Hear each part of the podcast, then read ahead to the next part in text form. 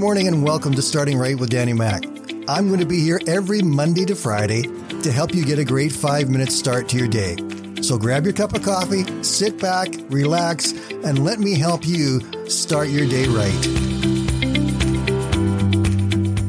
How was your sleep last night? No, seriously, it's, it's how well did you sleep last night? Most people I know are saying that they are not sleeping well at all right now. And that's a real shame. And it also is a real problem.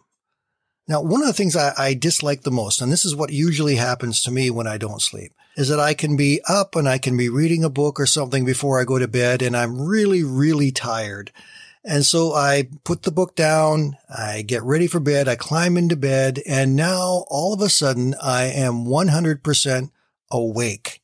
My body is ready to get up and go do something when just a few minutes ago I was so tired. It is like as soon as my head hits the pillow, my mind hits the gas pedal. And all of a sudden it is now roaring. And every thought about every situation and everything I'm going through throughout the day or that I will have to go through tomorrow comes racing back and racing through my mind and causing me all kinds of grief. Rarely are those thoughts positive thoughts. They're all worried about having to get this done, having to get that done. What if this bad thing happens? What if this doesn't work out the way I need it to? What if the pieces don't come together in this the way I'm hoping it will?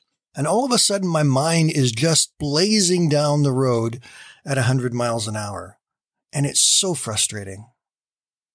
One of the things that I need to do is take this portion of scripture from 2 Corinthians chapter 10 and verse 5 and be able to apply it more effectively in my life. I've known the truth of this scripture and I have taught from the scripture a number of times. The truth of it can still elude us if we're not careful. It says this, we demolish arguments and every pretension that sets itself up against the knowledge of God, and we take captive every thought to make it obedient to Christ.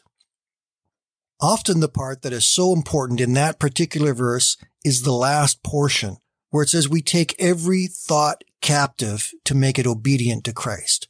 We stop the thoughts from running away from us so that when our mind all of a sudden starts to explode at 100 miles an hour, particularly in a direction we don't want it to go, we need to learn how to stop that and to bring it back to the place that it should be.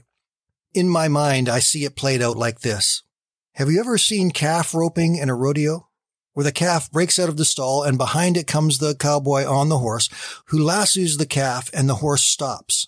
When that calf comes to the end of the rope, all of a sudden it stops. It's thrown and it turns completely around and comes to a dead stop. Its momentum is completely canceled. And that's how I see what this portion of scripture is trying to tell us. When it says to take every thought captive, when our minds start to run at that hundred miles an hour, we need to be able to lasso it and to stop it and to stop it right there in its tracks. And we must learn to make that happen on a regular basis. God promises that he will give us rest, but he also tells us in Romans chapter 12 that we must have our minds renewed. We must learn to think in a different way. Our thought processes have to become those that are more in line with God than they are with the world. And so that means we have to learn to stop the old thought processes from happening, to bring us back in line with what God has for us and to stop it in its tracks so that we can literally take every thought captive and make it obedient to Christ. If we can do that and learn to do that effectively, we will then learn how to stop our minds from racing when we're trying to get our rest and trying to get our sleep. And we will then be able to enter into the rest that God has for us. So I hope you have a great day, gang. And I hope you have a wonderful sleep tonight. And know that when your mind starts to take off on you, you can stop it in its tracks and find the grace and peace of God to help you get through the night and to sleep well. Have a good day. We'll talk to you tomorrow.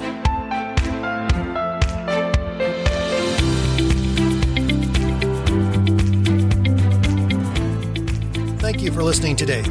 And I invite you to join me Monday to Friday right here on Starting Right with Danny Mac.